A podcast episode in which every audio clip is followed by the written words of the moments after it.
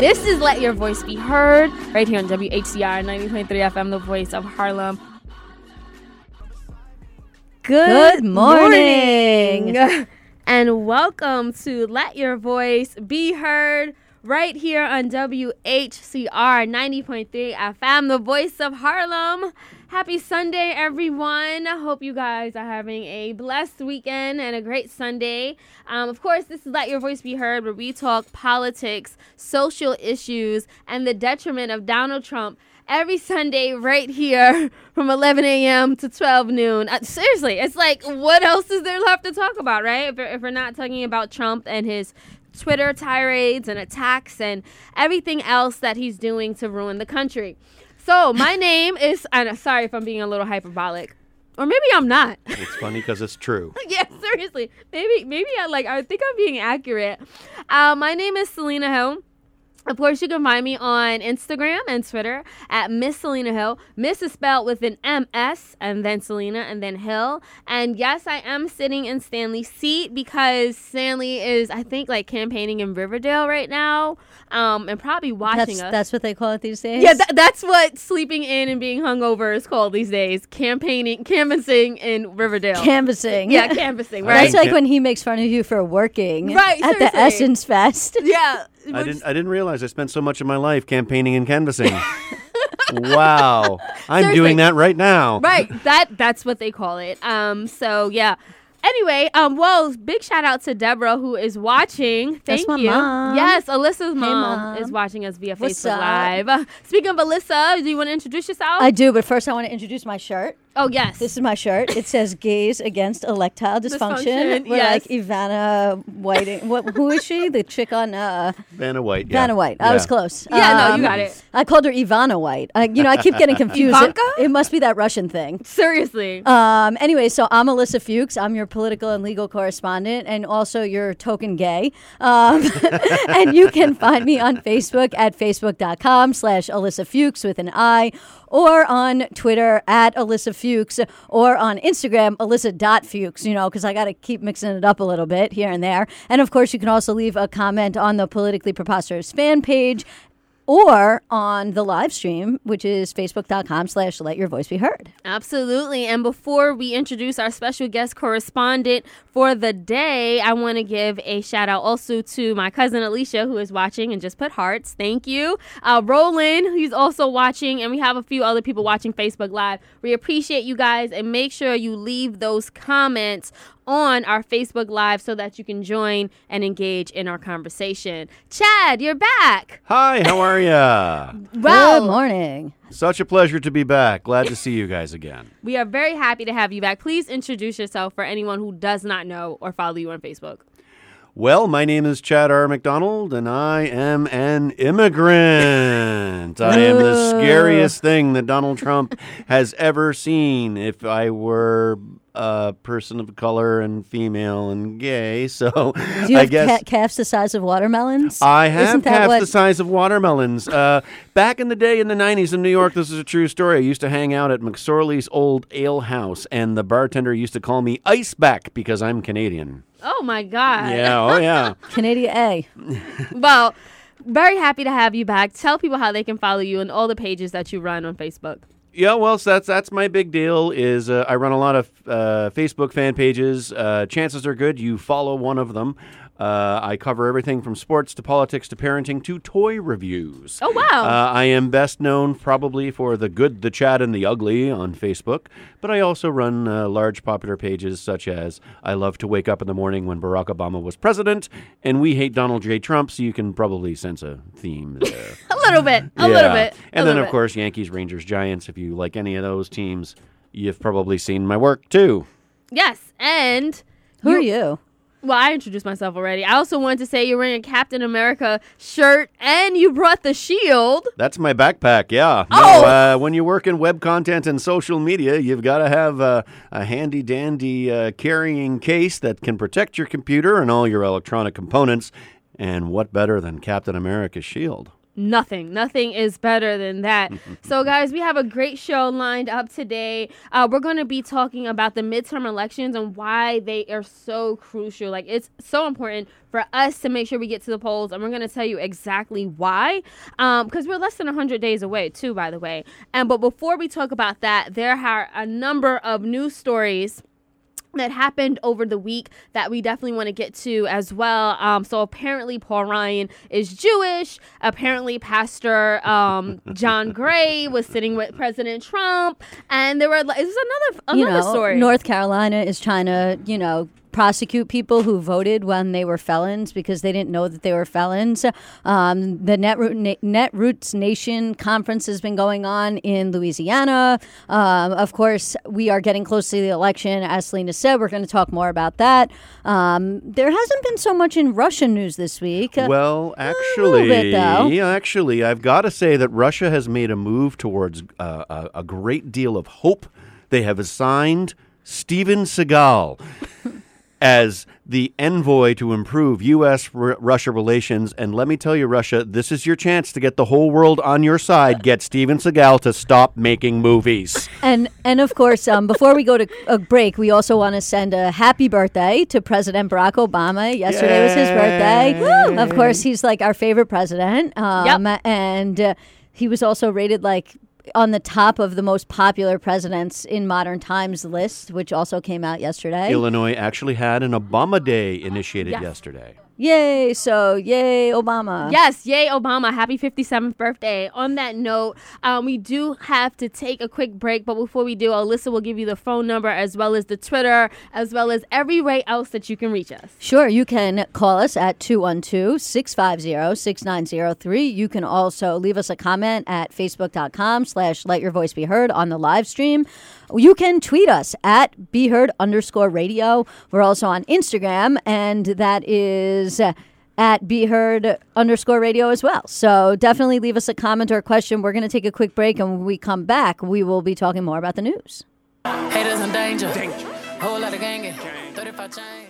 And we are back. This is Let Your Voice Be Heard right here on WHCR 90.3 FM, the voice of Harlem. Happy Sunday. And thank you guys so much for tuning in via Facebook Live. Leave those comments and questions, participate in this conversation because of course we want you to let your voice be heard but if you happen to be listening via podcast thank you so much and please share this with your friends on twitter instagram and facebook so that being said, last night was actually the final night of this year's Netroots Conference. But this year, guess what happened? And, and if you guys aren't as familiar with the Netroots Nation Conference, this was the conference in which Bernie Sanders was infamously interrupted by a Black Lives Matter protester.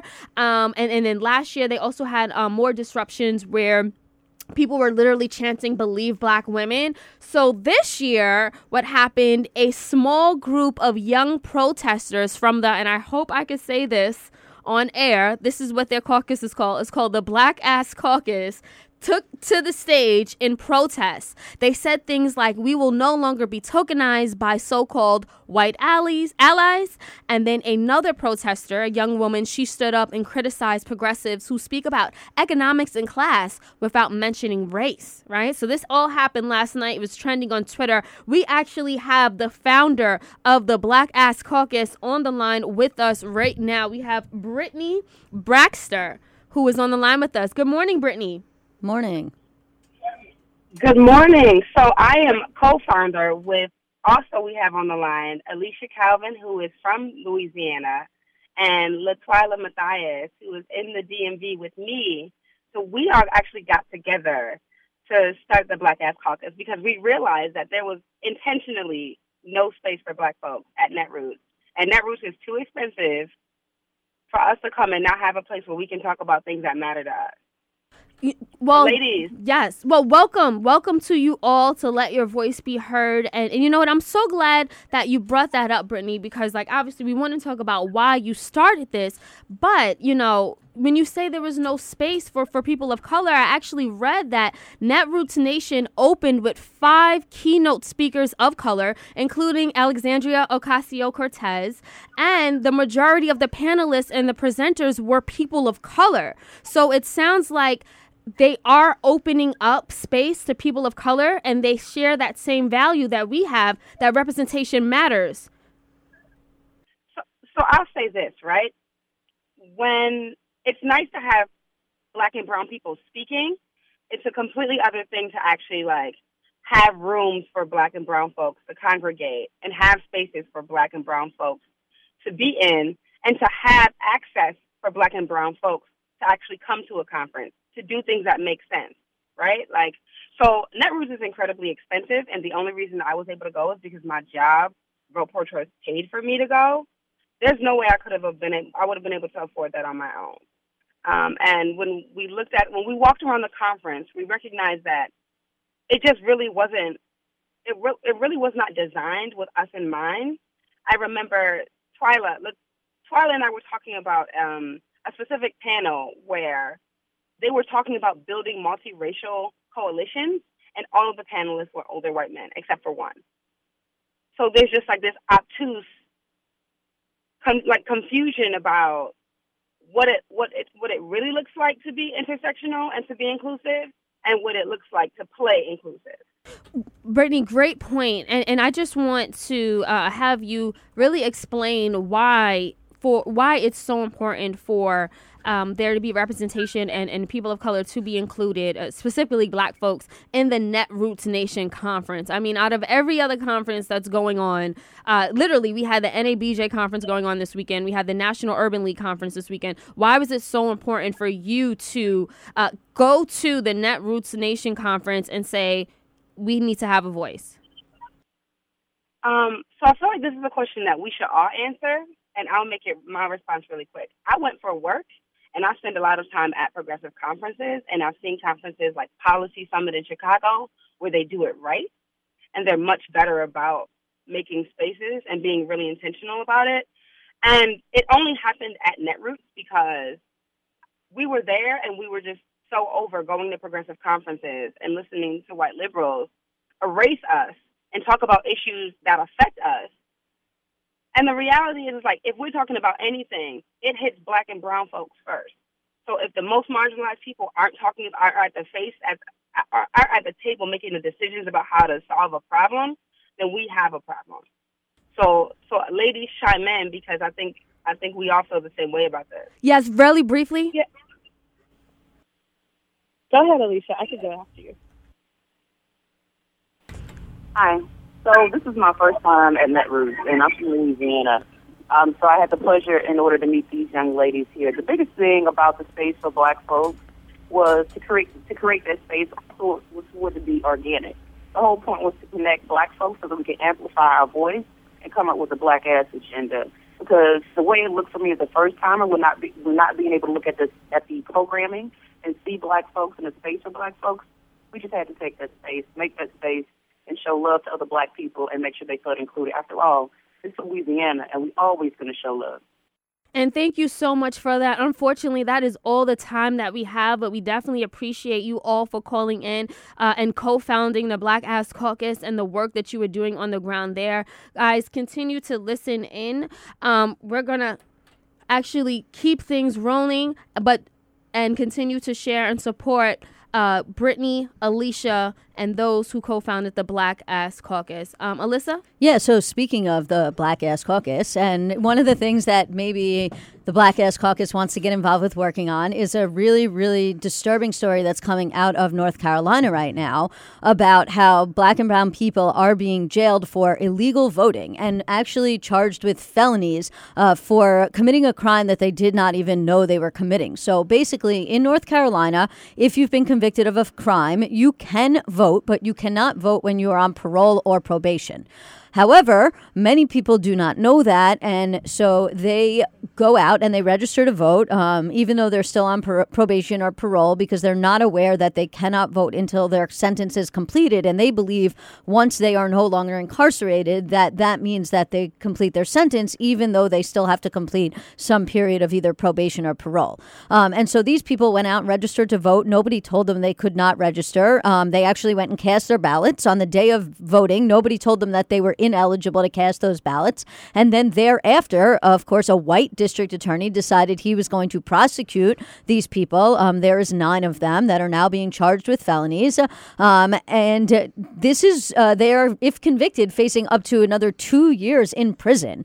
Um, some people have said that this law should be changed to say that it, it is only illegal to vote while you're on probation and parole if you knowingly do it, meaning if you know you're not allowed to vote and you still do it. Um, but ultimately, number one, this should not even be a law to begin with. People who are on probation and parole should be able to vote. If, you know, actually, I personally think people who are incarcerated should be able to vote. Um, that's another show. We don't have time to get into that right now. But just to see that there's this crackdown now that it, they're literally going after black and brown people for voting illegally um, when they could, in theory, exercise prosecutorial discretion uh, and not be prosecuting these people for felony, yet they are. Chad? Let me just guess. This um, the uh, the fellow doing the prosecuting on this case is he Republican? He is. What a shock! See, once again, we're seeing that uh, Republicans know that uh, black and brown people are not going to vote for them, so it's going to be an awful lot more convenient for Republicans if these people do not vote.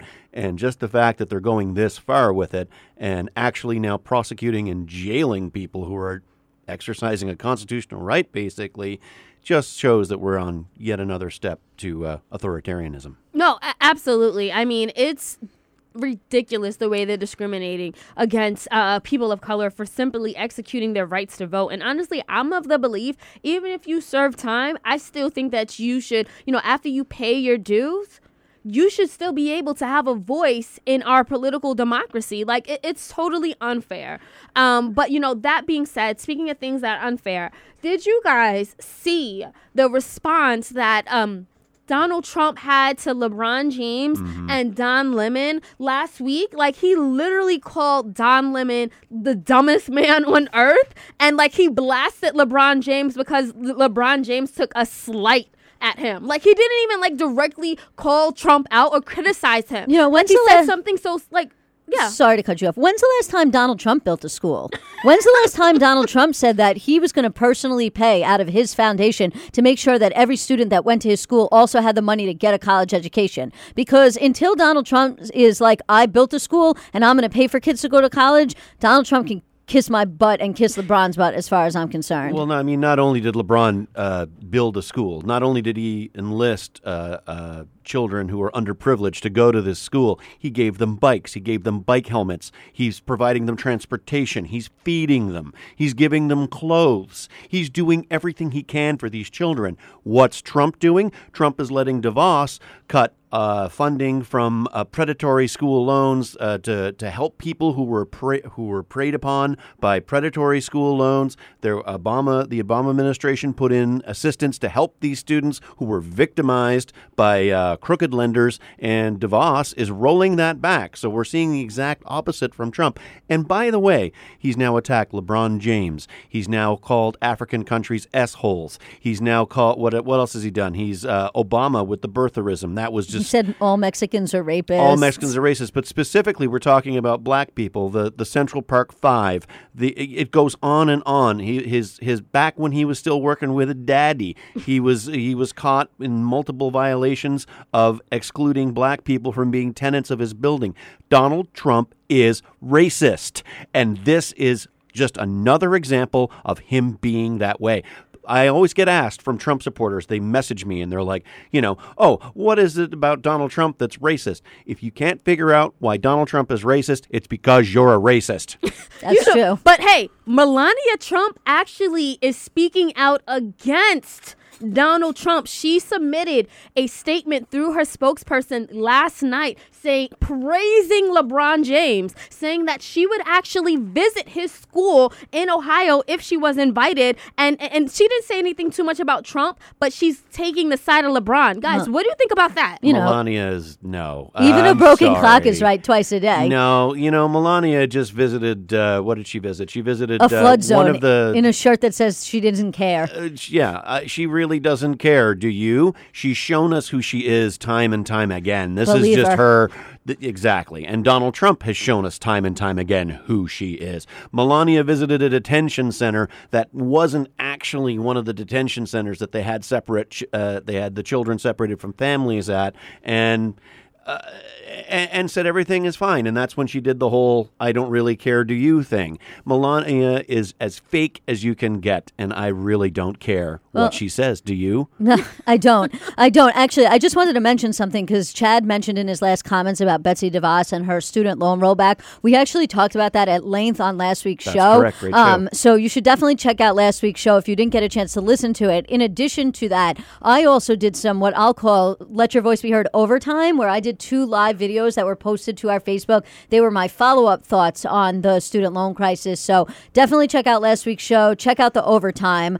Um, I'd like to end the news roundup sort of on a fun story, which is Paul Ryan is apparently part Jewish, like 3% Jewish, but basically how this works out is back in the day somebody in paul ryan's german family who were uh, was a german who was not a jew stooped somebody who was a german jew and that's how paul ryan ended up to be something like 3% jewish But Ilyssa, as a Jewish American, are you like embracive of Paul Ryan now? Like, what does this mean? it means nothing i mean literally nothing one uh, you know, Paul Ryan is like using this as like, oh, look at me, I'm like a little bit of Jewish now. Um, when you know, like Paul Ryan's never been Jewish in his life. I- Um, I'm sorry. It doesn't matter if you're three percent Jewish, if you're ninety-seven percent evil.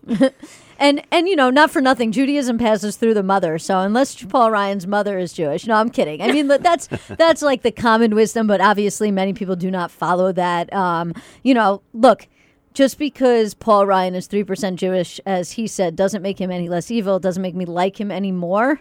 Uh, when people show you who they are, believe them. Believe yeah. them. And honestly, so it sounds like there's like an undercurrent theme. It's like these horrible Republicans, they try to say something that would be politically correct, like Melania, like, oh, I support LeBron, and Paul Ryan, like, you know what, I'm actually Jewish. But the thing is, if your politics and your policies are completely against uh, the majority of people or, major- or, or mar- marginalized people in this country, we're not going to side with you. That's just the bottom line. So, that being said, we actually have to take a break, but don't go anywhere. When we come back, we're going to talk about the 2018 midterm election. We're less than 100 days away, and we definitely need to be as civically involved and engaged as possible. This is Let Your Voice Be Heard.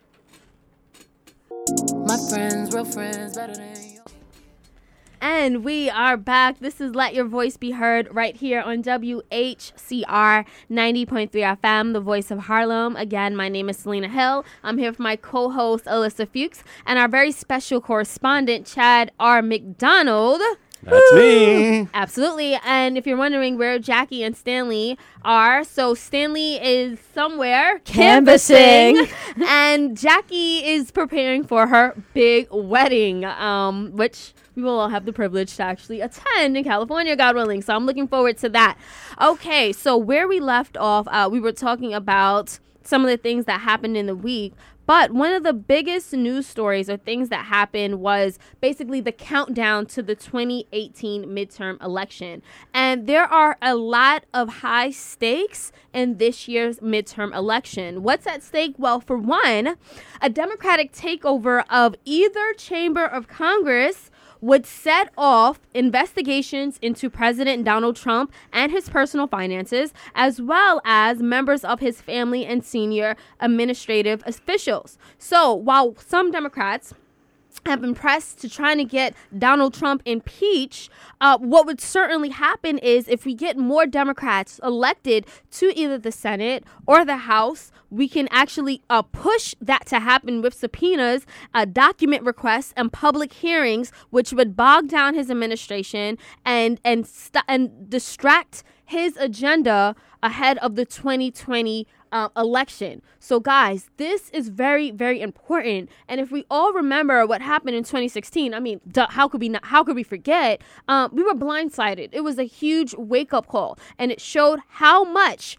elections matter. They have consequences. I mean, we've talked about what happened with the Supreme Court on this show. The fact that we have another justice who is conservative and who wants to reverse uh, uh, legislation and laws on women's reproductive rights. You know, that's just one of many things that this um that these conservatives are trying to push. And you know what? If we don't vote and stop them, they are going to continue to be successful. All right. So, that being said, I want to kick off this panel discussion uh, of simply asking why are midterms so important? I mean, Chad, if they didn't get it by now, what would you tell people uh, if they said, you know, why should I vote? Well, I've written about this lots of times about why the midterms are important. I remember back in 2014 when Obama was still president, and I could see the Republican rising up, and I could see um, how uh, apathetic Americans were, and how they, you know, whatever people people don't care.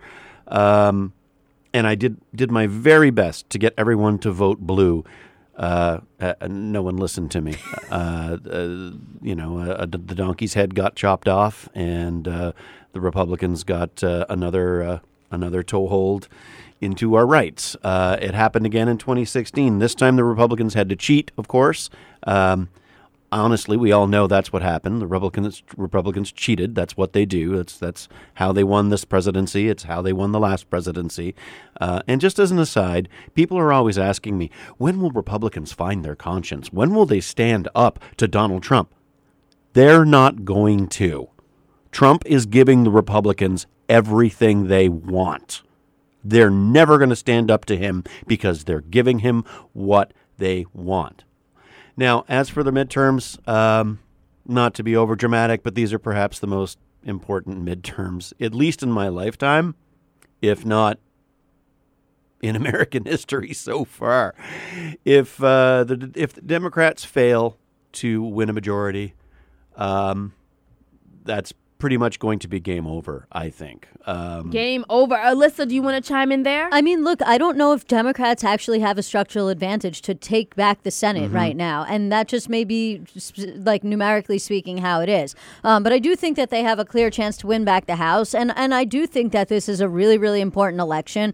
Um, I mean, starting with potentially trying to block a Supreme Court nomination. Um, now, it may turn out that Mitch McConnell pushes through the nomination of Brett Kavanaugh prior to the midterm elections. Uh, but if for some reason he cannot do it, or Democrats have uh, some kind of way to obstruct that from happening, or if Donald Trump shuts down the government over not getting border funding for his wall and therefore leads to a situation where the Republicans just are not able to get around to the nomination of Brett Kavanaugh to the Supreme Court, then Democrats have a real advantage right now in potentially winning back the, the House. But also, if they can figure out a way to win back the Senate or at least tie it evenly, uh, then they may be able to do something to, you know, torpedo the nomination of Brett Kavanaugh. They may not be able to. Um, but I mean, that aside, aside from the Supreme Court, I think that we're right. This is an extremely important election because this is going to determine whether or not Donald Trump can accomplish his agenda for the next two years. If you remember back, back, back, back, back uh, to 2008 when President Obama got elected, for two years, the Democrats basically controlled everything, which is the position Republicans are in now. And they were able to get a decent amount done. One of the main things they got done was this Obama signature achievement, the Affordable Care Act. After that, Obama basically lost all of his political capital. And in 2010, we had the rise of the Tea Party wave. And when the Tea Party wave happened, um, the Democrats lost Congress. We went back to having divided government government, and Republicans basically obstructed the rest of Obama's agenda, um, not only through the next two years of his presidency, but through the four years after that. And so this is basically the, the Democrats' opportunity to do the very same thing to Trump. Now that's the thing, though, is um, the the most important caveat of what you just said, which I would absolutely agree with, is uh, where I where I would take exception is Kavanaugh. I think Kavanaugh is priority one with the Republicans. I think they're going to jam him through. They don't care that they're being hypocrites. They don't care that uh, that they that they uh, that they're they're doing. Uh, the opposite of what they did with Obama. They don't care. Republicans do not care. They only want to win. They don't care how it looks. That's why they don't care about Trump. I think they're going to jam Kavanaugh through in September. And uh, with uh, the Supreme Court that heavily stacked, Democrats will be in real trouble even if they do take back the House. Yeah, you, you know, but good point. And I know that there are a number of key races. Uh, really briefly, which races are you guys paying most attention to, and which one should we be paying attention to? In, in a few words. I'm paying a lot of attention to the Cori Bush race in Missouri. Um, and multiple other races that are going on across the Midwest, uh, where you see um, Democratic women, a lot of Democratic women running for office um, in districts where Republicans are most vulnerable.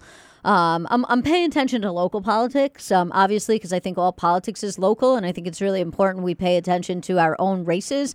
Um, but right here in my own district, which is New York 12, we're talking about a non competitive race where Carolyn Maloney is essentially guaranteed to win.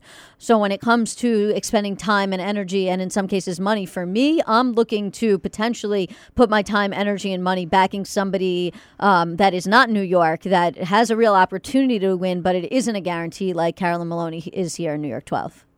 So with me, uh, obviously, I'm in a lot of the same situation Ilyssa is. I'm I'm here in New York, uh, where it's it's there's no danger of my representatives who I enjoy. I, I'm in Maloney's district as well. Uh, she's not going anywhere, uh, and uh, so with me, I look to the red states. Um, uh, as you know, I'm very involved in the gun violence prevention movement, so I'm looking to help any any candidate out there who's against the NRA, who uh, is against the the GOP. Well, that's the same thing. If you're against the NRA, you're also against the GOP. You're also against Russia. You're also against Trump. But it's really important to focus in on red states where you can where you can see.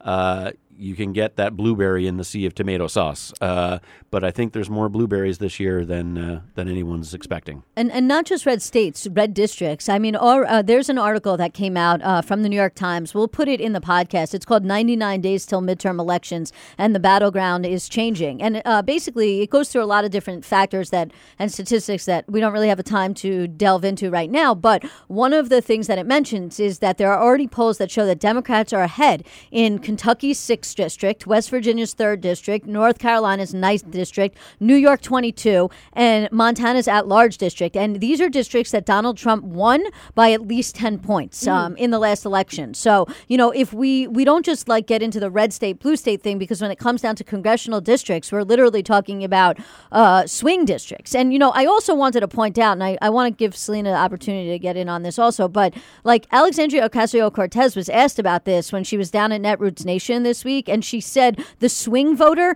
isn't convincing the Republican to vote Democrat, it's convincing the non voter to get out and vote. And I think mm-hmm. she's really right there. And I think that's really what we should be doing is not just trying to convince Republicans who voted for Trump to come back to the Democrats, but trying to people convince people who stayed home to, to register to vote and come out and vote for Democrats. No, you're absolutely right, Ilyssa. I'm glad you brought that up as well. Democrats have been grappling with the decision on how to build a coalition, right? Should they prioritize winning back voters that they lost to Trump, or should they attempt to woo people who are outside of, you know, that, that their typical base, who happen to be of color, who happen to feel very disconnected from their party, but you know what? They are still very progressive uh, by nature. And the thing is, if you look at it, there were more African Americans and Latino voters during the 2012 election who did not come out in the 2016 election. Whereas on the other hand, 65% of white voters came out in the 2016 election. So I'm of the belief that you know what, we need to diversify and we need to we need to start getting other people in this party. And I kn- before we go on break, I know we have a comment that Ilyssa wants to read. Yeah, so Marsha Denenberg says midterms vote blue, save America from Trump and the GOP. They all must go and fast. I think that's a good comment. And um, on that note, I think we're taking a quick break.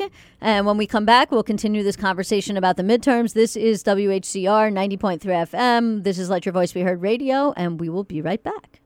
Yeah,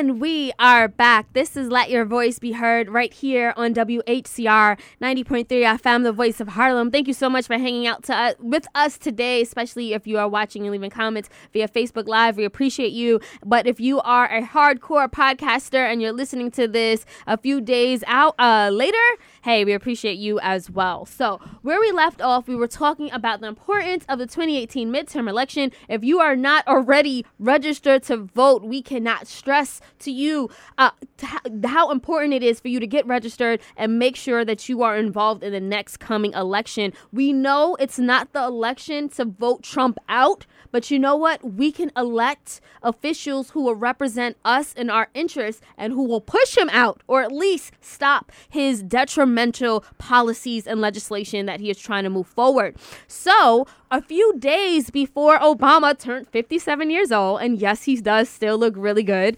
um, he actually endorsed like 80, uh, uh, uh, 100. 80?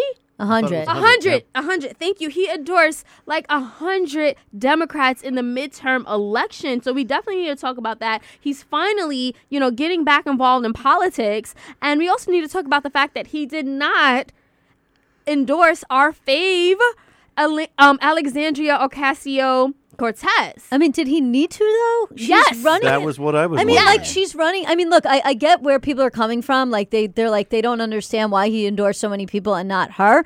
But I also think from a practical perspective, like she's running in a safe district. It's like ninety nine point nine percent chance that she's going to win that seat. In fact, she's been out campaigning all over the country and trying For to help other other for Democrats. other Democrats because she is in such a safe seat. In fact, I don't even think people in New York know that there's a Republican running for that seat. Right. Um, Um, so you know, like I can understand where like Obama wanted to throw his support behind people who really, really needed it. Like one of the races that he endorsed was Anthony Delgado's race, which is actually where I think Stanley is working, canvassing today, or one of the races he may be working on.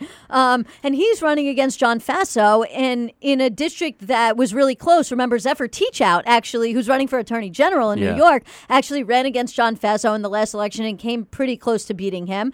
Um, and Delgado actually has a really good chance of winning that seat. Um, and so the question is, is, is, you know, should Obama just endorse all Democrats, um, or is it really important for him to make sure he's out on the ground endorsing the people that are running against Republicans in close districts where he's really needed? Well, before we get your response to that Chad, I'll just say this. I mean, I get it.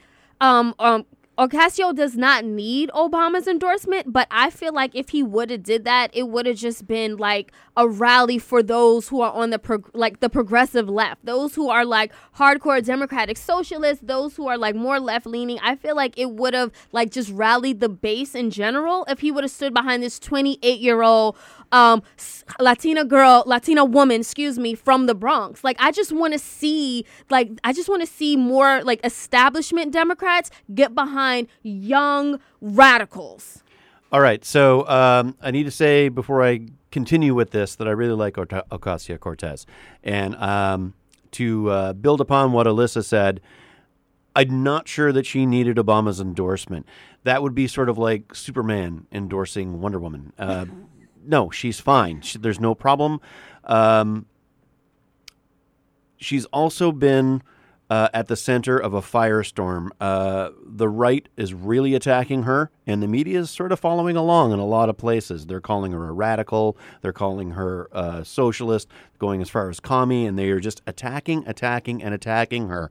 If Obama endorses her too, um, that's really going to turn it around. Now it needs it needs to be said that. Uh, uh, I released a meme last week about Ocasio uh, Ocasio Cortez, and it basically said, uh, "All right, so you've got the one Republican from Nevada uh, who uh, was a brothel owner. He's a Republican candidate.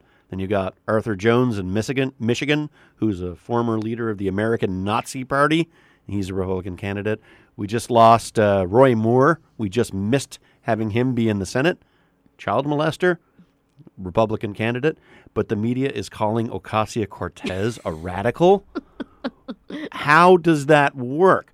Um, there are some issues with uh, with Ocasio Cortez, though.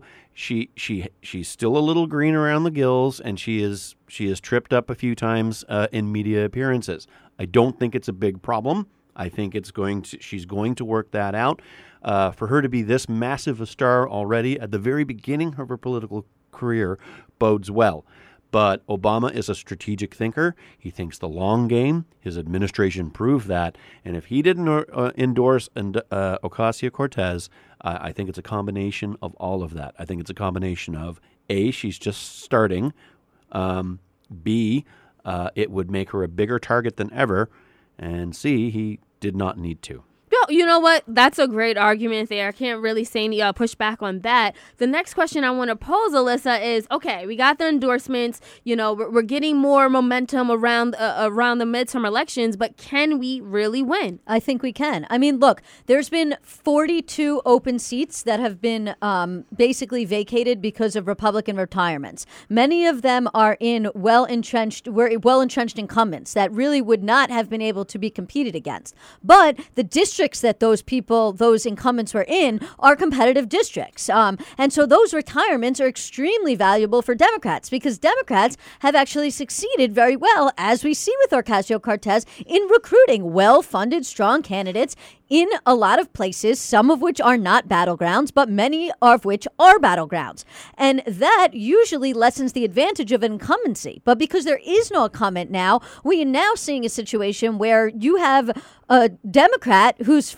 who's green running against uh, basically a Republican that nobody knows. Yeah. Um, and then you also have the issue of gerrymandering, which is going to come into play in certain places. But you've had the court system in many places has now eliminated certain gerrymanders, like in Pennsylvania, for example. So I think like there are still structural advantages and geographical advantages that favor Republicans. Um, like for example, there are only nine Republican-held districts that voted more favorably for Democrats in the last two presidential elections than the rest of the country did. But that advantage doesn't seem to really be helping Republicans in the past couple of election cycles.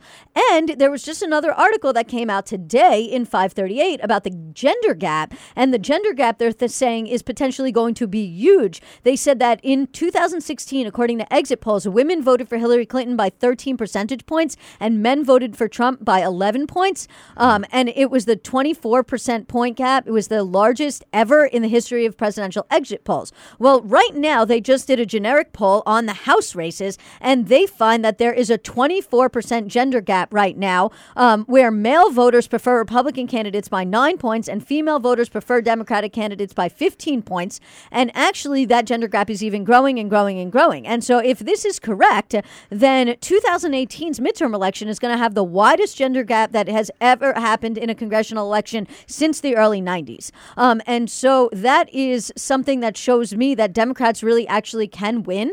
Um, but that means they have to get people out to vote and they have to register people to vote who are have not voted before or who have stopped voting. Um, they have to switch that non-voter into a voter, as I said earlier.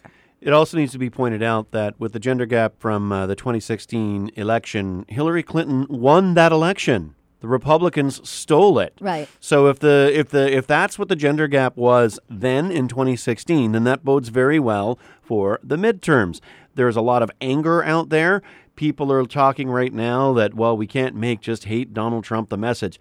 Yes, you can. Yes, you can, especially if you want to get people off the bench and into the game because as Bill Maher once said, and I've quoted this over and over again, the American voter does not vote to say thank you. The American voter votes to say F you. Right. And we've seen that again and again and again. And that needs to be a factor in getting people out to the midterms. I see it in my own advocacy through social media. People don't respond to, wouldn't you like to help this be a better place? People respond to, look at this piece of crap. Do you want to do something about this or not? That's when you get people up off the bench. You know? And I have a question about that because we see the outrage amongst our peers. We see, you know, every time Trump tweets, people are talking about it. But do you think that that's really going to motivate people to the polls, especially like those people who were Bernie or bust, those people who are millennials of color? Do you see them coming out for the for the midterm elections? Look, I'll say yes and no to that question. Yes, because right now, if you look at the generic congressional ballot, Democrats are currently ahead by 7.1 percentage points, 47.4% to 40.3%, according to last week's 538 average. At this time last week, Democrats were ahead by 8.2 points. So you're starting to see those numbers actually drop off a little bit.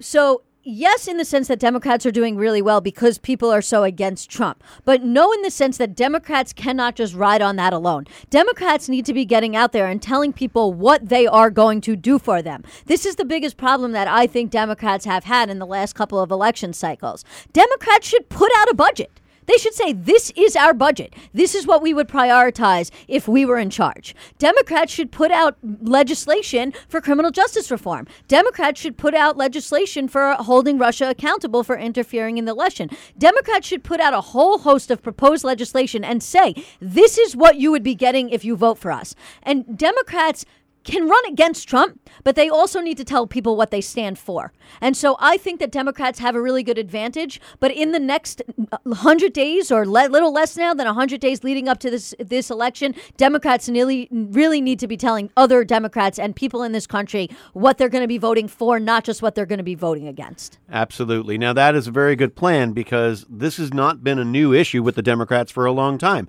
The reason why Democrats have a hard time getting a, uh, a solidified message together is because have you ever worked with Democrats? Have you ever worked with liberals to get the to get everyone to agree on anything? It's like herding cats. Everybody goes everyone's every every which way. Have you ever been on a Thursday night phone call? Look, there's three of us here, and and we can barely agree on. Uh, we're doing a good job right now on agreeing on stuff, but whenever we talk about stuff off off the air, there's a lot of a lot of back and forth, and it takes us forever to work anything out. That's how typical people work. We don't just line up and attack. Right wingers do that, but we don't, and I know that because I see it on social media. Um, but another couple things just to build upon what Ilyssa said. Remember the Parkland shooting? The media's completely forgotten about the Parkland shooting. Those kids, uh, David Hogg, uh, Emma Gonzalez, they're all heroes. Cameron Kasky, they are right now traveling the country, getting young people registered and Yep. voting. So once again, the gun control movement is really been the backbeat of a lot of this stuff. Uh, we're second, maybe only to black women. Uh, it was great that we had Brittany on with the the Black Ass Caucus because as far as I'm concerned, uh, black women are the spine of the Democrats. We they are the people that we sh- that that have been leading the way, and I think that should be absolutely represented. Um, and but anyway, so uh, yeah, I think the young people are getting voted. It's not getting reported because Trump tweeted something, but yeah, Yeah, it so- looks good. really brief, briefly in about 20 seconds or less what would you encourage people to do to get out there and vote how and what should we all be doing to take our country back ilyssa I mean, look, vote and bring a friend to vote. Organize a dinner party. Organize a dinner party. Tell everyone you can't come to my party unless you've got a vote. Uh, find like Republicans get up early in the morning. They drive their family. They drive their friends to the polls. They go back and forth. We need to match that. Have a dinner party. Get everyone voting. Come back afterwards. Watch the results. And when it goes blue, clink the glasses. Absolutely. And I'll just end by saying this. Uh, you know, I mentioned, you know, the 2016 election, we are still feeling those ramifications. And whether you voted or not, whether you said, you know what, I'm going to have a protest vote and I'm not going to participate at all, guess what? You, you feel the results of that just like I do. And I am I'm a strong believer that it's time for the Democratic Party to reach outward and make sure that we are no longer trying to follow that old traditional way of thinking that if we are centrist and moderate and almost right leaning in strategy, we can bring back those Romney voters. No, that's not going to work. I think that we need to invest in communities of color, marginalized groups, and progressive white allies. And I think that we need to definitely talk about race more and more because at the end of the day, racism is what's fueling so many of these policies. These xenophobic, anti immigrant, anti black policies, it's all because people are racist. And if you aren't a racist, then best believe you are the one, we are the ones who are feeling those ramifications. So if that is not motivation enough to get to the polls and to, and to win back this country, then I don't know what is. And if you're the one of those people who says, well, you know what, I don't have anyone that I can feel I really believe in that would push me to go vote, then be that person. Or elect a friend or uh, somebody from your community, a neighbor, a leader. You go find that person in your church, in your synagogue, in your temple. Find that person. Uh, can't help them campaign, help them canvass, and get out the vote. We have to. Basically, our lives are on the line. With that being said, I just want to thank everyone who tuned in and chimed into today's conversation. We appreciate you. Thank you, Chad, for being a guest again. My pleasure. Always happy to be here. And make sure you guys support Let Your Voice Be Heard, specifically on our Patreon account. That's patreon.com slash be heard radio. Again, that's patreon.com slash be heard radio. Enjoy the rest of your Sunday, guys.